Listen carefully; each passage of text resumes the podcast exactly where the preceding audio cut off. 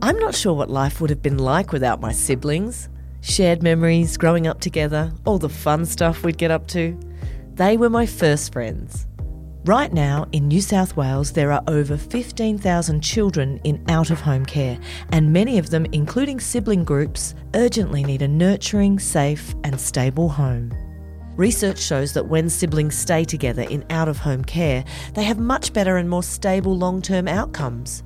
Education, development, it all improves. Right now, there's a critical shortage of carers in New South Wales. So if you can open your home and your heart to siblings in need, contact My Forever Family New South Wales on 1300 782 975. Siblings who stay together thrive together. Well, hello, Leigh Sales. Hello, Annabel Crabb. You're wearing the same outfit you were two weeks ago. And strangely enough, so are you. This is the uh, our recent decision to start filming these podcasts as definitely going to ping us for the times when we are so pushed for time that we record two together. This is one of those. Uh, Or maybe we just do wear the same outfit every time. It's on the spreadsheet just to wear the same outfit for podcasting every time. So that it's exactly. just- That's Chris has got that all worked out. Hey, could I quickly tell you about something that I think a few people have been talking about, which is a show called The Menu, uh, which is Okay. a film. I think Is this a horror movie? It is a horror Okay, movie. that's yeah. why I haven't seen it. Okay, it's I didn't realize it was a horror movie when I started it, but it is. It's I, I hate horror. Uh, the thing that gets me over the line sometimes with horror, and I'm thinking of Misery by Stephen King and the Yeah. film version of that. You're is- obsessed with that movie, honestly. I you, you bring it up Misery. everywhere. You I can find a way loved to get misery into any conversation. I like um, comedy with my horror. It must be that it leavens the horror slightly, and also if it's real, I, I mean, it's awful because it's it's like Succession. It makes me wonder about myself because the menu it's so black, so violent, but Oh, it's sounds great. it's. Uh, I found it really funny. Okay, so it's I it's Okay, so the premise restaurant, is right? the premise is it's one of those uber uber elite restaurants. It's like you know one of the world's top restaurants, the okay. kind of thing that would be on chef's table. Okay. and a group of people you get on a boat and you get taken to the restaurant, which is on an island. And Mm-hmm. so they have parodied absolutely beautifully the kind of people that goes to these restaurants. So it's the hardcore foodies who've watched you know every episode and they're tasting. Oh, I taste cinnamon and blah blah blah. It's the the you know tech bros who are all out for their like work kind of thing and they're all you know Right. just Okay. loaded Yeah. the older completely wealthy couple who are there for their eighth time but they just sit at the table and don't say anything to each other for the entire time. And then they later leave a disappointing TripAdvisor review. I was expecting really something really special for our 50th wedding anniversary. I was a bit disappointed when. the um, New York Times food reviewer and her friend that she's brought along, uh, and then the dude who's on a, a date kind of thing. Anyway, Ralph Fiennes is the head Oh, chef of okay. this restaurant, and you start. I didn't know anything about it other than someone had told me to watch it, so I didn't actually know it was a horror film when I started. Oh God, that's unfair. You can't recommend a horror film and not tell And someone not- that it's a horror film. But I started to wonder straight away. It was giving me a feeling of unease straight away. Just, so, just I've got a production issue for you. yes. You've got a very shiny face. Well, now that we're on Now video, we're on mate, I mean, Oh, yeah, I yeah, you've, oh, face, sh- hang you've, you've, you've dropped the puffer. Yeah. Let me just um for See, the benefit of the we've never had to do this before, but I feel like that the, the shine coming off your Oh, yeah, nose is going to like absolutely cause some strobing, right? For the benefit of the people, the just- three people watching this on YouTube, now they won't have to see my shiny face. now, uh, Oh, you're welcome, by Yeah, the way. so Yeah. thank you. So you could have done it for me, like a makeup artist. Um, so the the Ralph Fiennes it starts serving up course after course, and it becomes clear that there is a theme that has been devised for the evening, and that each Is it like course- cannibalism? Is it? I'm is not going to oh, say it's cannibalism. I it's not. It's actually not cannibalism, but there's there is a theme, and I don't want to say more to kind of spoil it. Mm. It was. I was laughing my ass off, but Are also you supposed just to like- laugh though? Yeah, I think Oh, you are. okay, I think right. it's black comedy. Oh, okay. um, but it is kind of the the first moment when it shifts where you know for certain that it's a horror film is kind of like, oh my god! And then after that, it kind of say I got a big shock, and then I was like, oh, this is where this is going. And then I was able to kind of I was going to say relax into it, but it's you don't relax into it. Anyway, it's if you are somebody, I can see that Annabel Crabb is never going to watch this. But well, I don't know. I mean, if you if you talk up the funny enough, I might watch it. But like, I've got rules for watching horror movies. One of them is that I have to sit with my back to the wall, to a wall, Oh, while I'm watching it, just Okay. so that nobody, I get it. and I mean nobody, can come up and do that thing that they think is funny, where they go, "Well," Yeah. because that is not funny to me.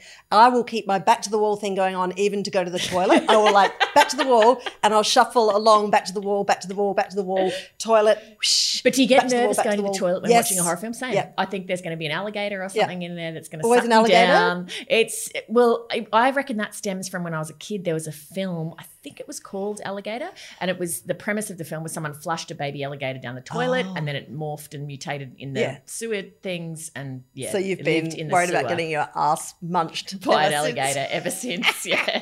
Did you see, see yesterday that vision of that shark in WA off the coast of WA? No. Oh my god, I'll send it to you in a minute. It, Okay. it was this just came to my mind because we were in WA not that long ago Yeah. swimming. It was this epically massive tiger, tiger shark, and it was so close to the shore. I can't even tell you. It was That is relaxing. it was really relaxing. The first horror movie I ever saw unintentionally is I went to a slumber party at my friend's house and they had rented a VHS video recorder. I'd never seen a video recorder before. That's how elderly I am.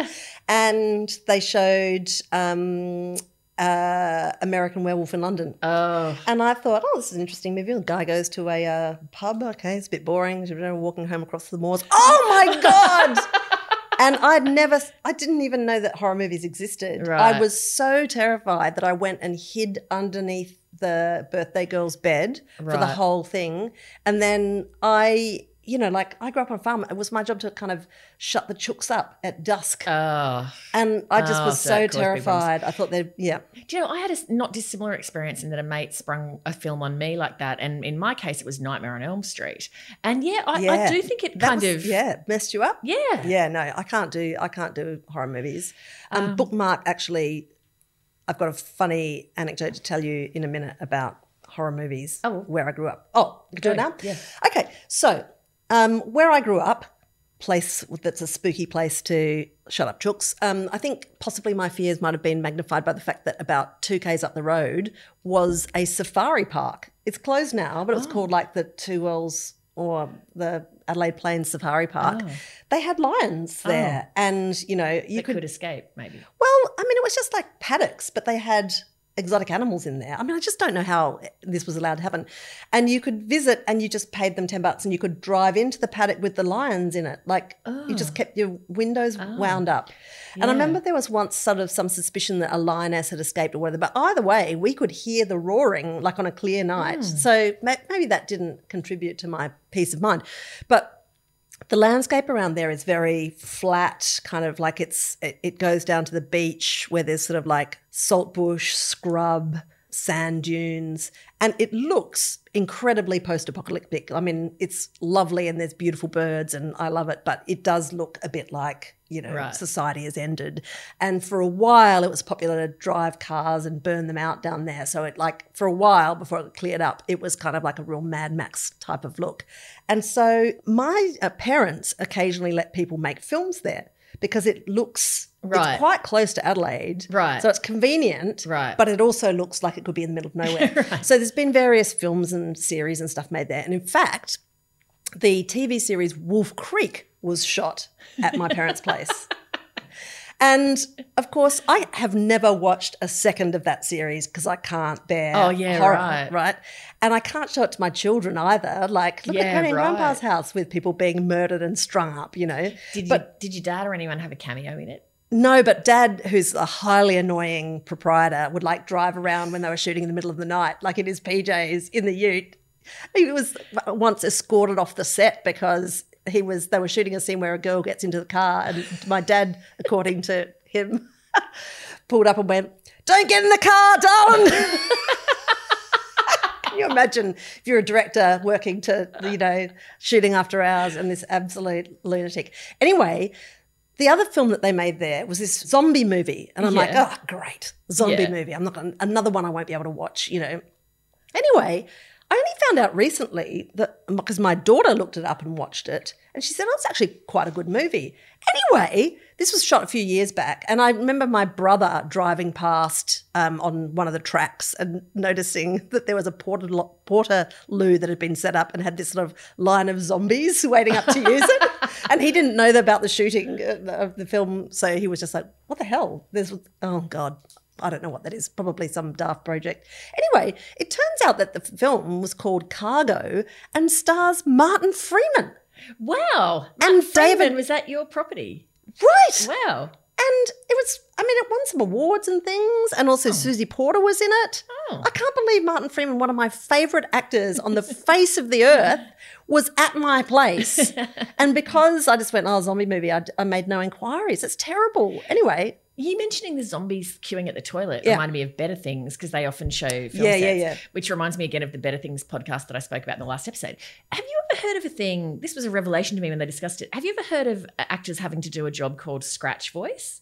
no. Okay, so I had no idea this was the thing. They were talking about how at a certain um, point, Hollywood shifted from using professional actors to do animated films to using celebrities, and you bring in a celebrity Right. voice. And they were Yeah. they were complaining about it because they were saying a five year old really doesn't give a toss if it's Angelina Jolie Yeah. or whoever voicing it. And they said that the film that they thought was the last of the films to use a great voice actor was The Little Mermaid, and they rattled Oh, off a oh, whole okay. lot of names of people Yeah. who hadn't done it. And so this was Cree Summer and Pamela Adlon. They had both been hired repeatedly to do work called scratch voice, which is you hire an amazing actor who's got an awesome character voice to come in and they do all the heavy lifting of working out how the character's going to deliver lines and all of the options. And then they bring in a celebrity and the celebrity just mimics what that person's done. And that's the scratch, they're the scratch voice. Oh, Isn't that, That feels wrong. shocking? I mean, I, I kind of I felt like it seemed absolutely shocking, and then I thought, well, I suppose if they're getting paid, and that's what they're paid Ugh. for, but doesn't it seem horrendous that then a celeb comes in and they go, okay, I haven't listened to this and just ape exactly? Because you think the the work that would go into the nuance of reading a script and thinking, oh, I'm going to actually imbue that line with like. That they, it's kind of like I don't care about Yeah. something, you know, like that's hard work thinking all of that through. wow. But I mean, isn't that sort of your job when you're an actor? I mean, like, why wouldn't somebody who's a highly paid film actor be able to do that themselves? Because maybe they want just one day's work or that's all Yeah, they're right. available for or whatever. It reminds me of years ago, I interviewed Samuel Johnson, who was the voice of The Burgers Are Better at Hungry Jack's.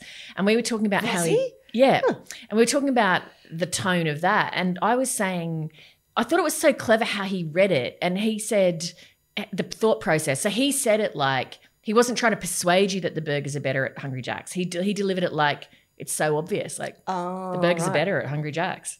And he said he just thought that was the best way to deliver it because it's like it's just so obvious. Everybody knows it. Yeah, right. Burgers are better at Hungry Jack's. So you're Jack's. creating this sense of majority view. Yeah. Exactly, yeah. And so I thought, wow, that's so much more clever than doing a really like the burgers are better at Hungry Jack's. That would be the sales technique. Like, I know, you I don't. Shut up. I'll tell you. the burgers are better at Hungry Jack.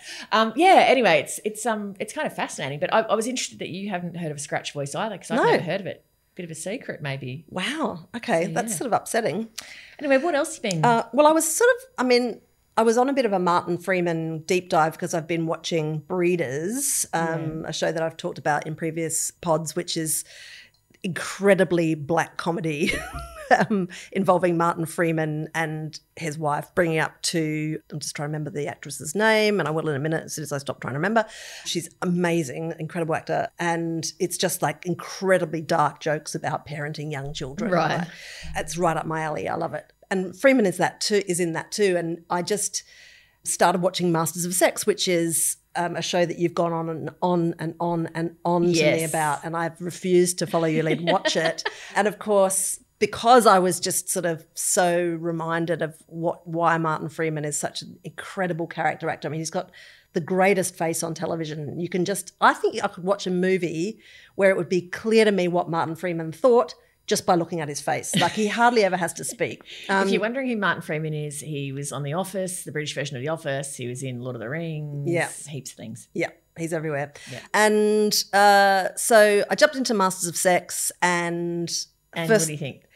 uh, all right, I've only watched one episode so far. Absolutely loved it. I thought it was brilliant. And the other thing is, his offsider. I suddenly clicked as to where I know her from because I'm in um, what's her name? Case Um, uh, it's Libby Lizzy Caplan. Lizzy Caplan. Thank you. So I've recently watched and loved her in Fleishman's in Trouble. Yes, she was. I thought she was brilliant in that. spectacular. And the whole time I'm thinking, where the hell do I know you from? I know she's such a familiar actress, and I can remember that I really liked her in whatever I, else I've seen her in, and I couldn't remember what. And then I realized Mean Girls. She's um she's the kind of goth character in Mean Girls. Ah, I've never seen Mean Girls. Oh, so- oh, you have to see Mean Girls. And you It's also good. told me the other day that Lizzy Caplan is Matthew Perry's ex girlfriend. That when you were reading Right. his book, that Yeah. that's the woman that he was talking broke about. Broke his heart. Yeah, Yeah, wow. God, amazing. I can't wait till you get a bit further into Masters of Sex to hear what you think of it because I think she and Martin Sheehan, who plays William Masters, they're Yeah. both just absolutely brilliant. And some of the supporting performances are really superb too, and particularly in season one because you've got Allison Janney and Beau Bridges, who. Oh yeah. Um, and they're both so fantastic, as is the woman who plays Libby Masters, his wife. Yep, yep. She's fantastic and evolves really well. So, yeah, I cannot wait until you get Oh yeah, no, that. I've got a way to go with that, and I love it. Now, the other thing I've been watching is, you know, how I went on and on to you about that series called Ghosts, which is it's a British series shot in a beautiful old kind of castle mansion. Right. And the storyline is there's this young woman and her husband kind of struggling. They're looking for a London flat. They suddenly get a call from a lawyer. Turns out that this little known great aunt of the woman has left her this regional pile in Right. rural England. And it's this huge, crumbling, beautiful country house. And she's the only surviving descendant. She goes there with her husband. It's falling down. It's full of rats and pigeons. They think, well, let's do it up, mortgage ourselves to the hilt, and make it into a hotel or an Airbnb. She falls out of a window accidentally, and when she recovers consciousness, she can see the approximately one dozen ghosts who live in the house. and they are the ghosts of people that have lived in the house or died, you know, before the house was there in the area. You know? Right. So there's a Neanderthal guy, there's, you ah. know, a scout master who got shot through the neck with an arrow while running a scout camp at the house, you know. And there's her great ancestor, who's this sort of dowager lady. Anyway, her husband obviously can't see the ghosts, so you know, madcap comedy ensues and so on. It's a great series. I thought it was brilliant, um, very very funny. The kids love it. It's kind of reason it's family friendly. There's the odd sort of shagging gag, but it's survivable. So there's been a US version made. Oh. And we are now watching that. Oh. And I thought I'll just we'll just watch one episode to see if it's rubbish.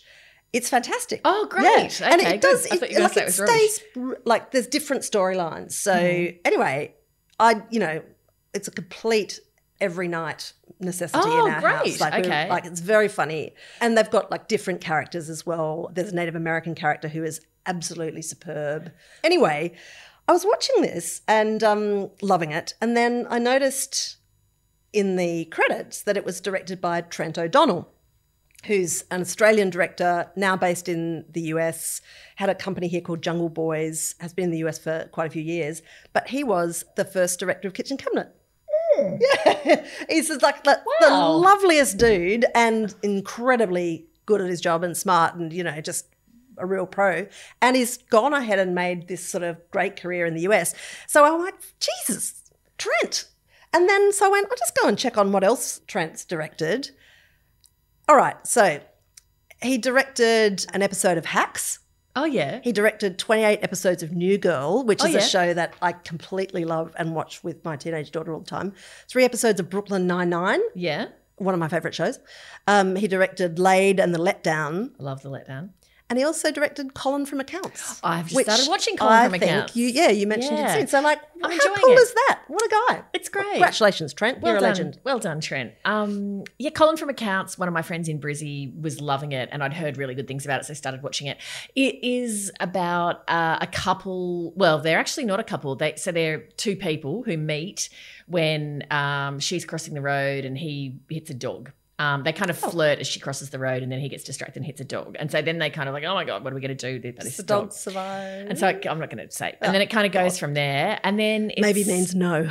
it's sort of a, I guess you'd call it a romantic comedy, but it's kind of a it's not that predictable. Um, it's not like they just it's not a meet cute where they get together straight away kind right. of thing. Okay. There's some great supporting performances. The two lead actors are a couple in real life, and so they have great. The chemistry is really nice. The rhythm's Yeah. really good. So yeah, it's a kind of. I, I when I say small, I don't mean that in, as an insulting way because, as you know, I love a small book and a Yeah. small show. What I mean by that is it's focused on like kind of the minutiae of life. Yeah. Right. Um, and so I would say it's a small, sweet show. And so, and you know, I rate that kind of thing. But it, it is built around the interaction and the relationship between these guy and a girl. so it's like one of those sort of highly observational things where you see something, and you go, "Oh my god, that's so true." It's it is it's not highly observational. It's more plot driven and character driven. Um, it's not like Better Things or Louis, which are like almost entirely observational. Yeah, You know what I mean? yeah. It's less observational than that, um, but still got enough of that that holds my at- attention. Excellent. So I'd recommend it to Yeah, you. great. And also, when you were talking about ghosts, I was wondering if you, that you were going to be talking about a television version of a novel that I just read, also called Ghosts. Oh, this is Dolly Alden's yeah, book, Dolly Alden's book. Have you read any of her books? Uh, yes, I read a different one of hers, which is about um, it was sort What of I Know a, a About memoir. Love? Yeah, that's right. Yeah. That's the one. Yeah. that was the first of hers I read, and I, I at the time I loved that so much that I downloaded Ghosts, and I only just got around to reading Yeah. it. So Ghosts is a novel. It's about a woman who is kind of it- it's about a few different things actually. It's about a woman in her 30s who's trying to come to grips with is she going to be in a relationship or not? She meets this guy um, via a dating app. They go and meet at the pub. They embark on this relationship. And then I, again i don't want to spoil it too much but it kind of goes from there. So it's about it's partly about the way that I think this is a more common experience for women than men, where women can be in what they think is a relationship that's working pretty well, and then the dude just kind of disappears. Uh huh. It's Oh, so it's about ghosting a little it's bit. It's about ghosting, Ah, yeah. So it's called when it's called ghosts because it's about ghosting. It, she's also dealing with her father who has dementia and is increasingly becoming, you know, A less ghost. and less. Yep. But then it's also a little bit about friendship and how with long-term friendships, how you can hit a point where you just don't have that much in common anymore, even though you used to be really good friends, and how how you navigate that and the kind of acts of generosity that it requires on both ends to keep trying to find common ground and at, and at what point does that become kind of you know you can't just keep a friendship going on the fact that you used to be old friends that you used to be close and so you know how does that kind of keep going and i think perhaps points out that sometimes people with kids are frankly a bit smug and also a bit not understanding of people who don't have kids Mhm. um, and how they kind of feel like, well, I've got kids, and so that means I've got big responsibilities, Yeah. and you're a single woman in your 30s and you don't have kids, and so therefore my time's you know more Right. precious and harder one than yours, kind of thing. And Yeah, I know from very annoying. Yeah. yeah, and I know from friends who are in that position how massively annoying they can find those kind of presumptions. So it explores lots of different things, and it's just. I mean, I just really enjoy. I think she's a great writer, and funnily enough, I read off the back of it um, because I listened to Dolly Alden's pod- podcast. She did one with Marian Keyes, the Irish writer. Oh, right. When I was in my 20s, I used to love Marian Keyes and Right. read her. And they have this really great conversation. And Dolly clearly is a fan of Marian Keyes. And so then that made me think, oh, I haven't read Marian Keyes for years. I better go and might go and read her latest book. So I read this book that she was talking about on the Dolly Ald- Alden podcast called The Break. Um, and I guess a bit like Dolly's, where Dolly's is exploring a woman, you know, in her 30s relationship. Marian Keyes is, is a woman who's in her 40s, whose husband has said after like nearly 20 years together, I just want to have a break from our Oh, marriage. Okay, right. And she, in the podcast, when she was giving the backstory of this book, she was saying this is a not uncommon thing for women and, and couples of a certain age where they just kind of get bored with each other and they want to break, but they don't necessarily want to sort of say Blow goodbye. Yeah. yeah. Um, and so she explores that. I didn't enjoy it as much as Dolly's book, and I, I kind of, by the end, I was kind of skim reading to get through it. Right, okay. Yeah, but That's never good. no, but it was it was okay. Um, that actually gives me an opportunity to talk about a book that I read actually a few months ago because I was sent the manuscript to read it, and you know sometimes you get asked to maybe do a cover quote if you like it. Yeah. And it's a book. It's a non-fiction book. It's like a sort of a, a bit of a memoir. It's kind of like a collection of essays by Kate Legge, who Oh, um, yes. who I don't know personally, except by reputation. Like she lives in Melbourne, I live in Sydney. We have friends in common. Um, I kind of, and I've always been just a massive admirer of hers because um, her capacity to write, particularly feature articles about people, uh, is just Really good. Yeah, she's like really leader of the pack um, in that area in Australian writing. And anyway, she emailed me and she said, "Oh, look, you know, would you mind reading this book?" She said, "I'm, I'm, I'm kind of blowing up my life a bit in this book that I'm writing." I'm like, "Oh, I'm always interested." Right Anyway. alley, says Annabel Crabb. So it's called um, Infidelity and Other Affairs. And it's out, like, I think when this podcast comes out, it'll be out the next day. So it'll be out tomorrow. And what it is, it's quite remarkable. Like, the opening few chapters are about her experience of her husband of many years having an affair and her discovery of this, her reaction to it, their attempts to kind of repair their relationship. So far, so, you know, like it's traumatic, but not exactly original for, you know, a, a, kind of a memoir um, subject. What she then does is she starts thinking about whether patterns of infidelity are hereditary. Are they a family pattern? So then she goes and, with her ex husband, kind of explores the history of his family because there's like a pretty profound episode of infidelity in his family. And then they look at the younger generation as well. It's like this extraordinary. Can't explain it. It's incredibly gripping to read because it's so frank, and It she's amazing. and she's very frank about her own responses, even when, you know, like I'm I'm sure bits of it would have been hard to write, like, you know, her attempt to kind of, you know, dress more sexy, to kind of, you know, like and all this sort of stuff. It's just it's almost like unbearably intimate to read. But there's something about her attitude that's so it's very wise and very sort of there's a sort of grace about it that is um it's quite moving. She also there's another couple of chap there's another couple of chapters um, that are about her family and particularly her um, brother who's had like mental health struggles all his life and you know the family's always tried to look after him. He's a difficult character sometimes loves them sometimes massively resents them. You never know what kind of mood he's going to be in.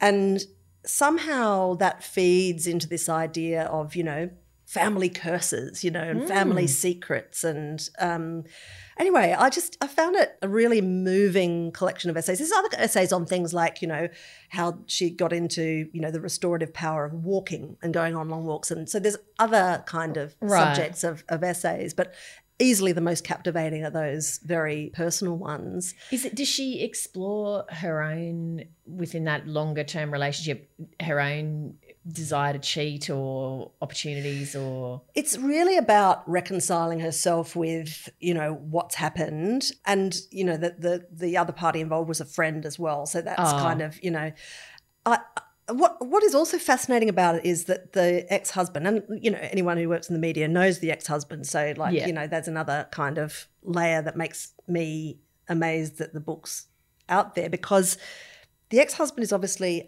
has read the book and she talks about his response to it right? which is an extraordinary thing because between them you get this sense of sort of a preparedness to listen that- Yeah, that right. I imagine would be quite rare in those episodes. I think it reflects well on both of them, to be Oh, honest. totally. It's- I mean, it's it's fascinating, isn't it? Because it's that question of you know art and you know Mm. mining your life and other people's lives by association for art. Yeah. and you know how that kind of unfolds. I mean, you know, you could imagine that some dudes would have hit the roof and said, "You're not writing about Oh, that." And, a thousand you know, percent. And so particularly someone in that position. So, I mean, it made me just think, wow, that's like, that's an amazing, I don't know, there's acts of grace, I think, um, and forgiveness on both sides, which I think is a very, it's, it's quite profound. And I think, well, if the purpose of art is to make sense of life, which it is, right, then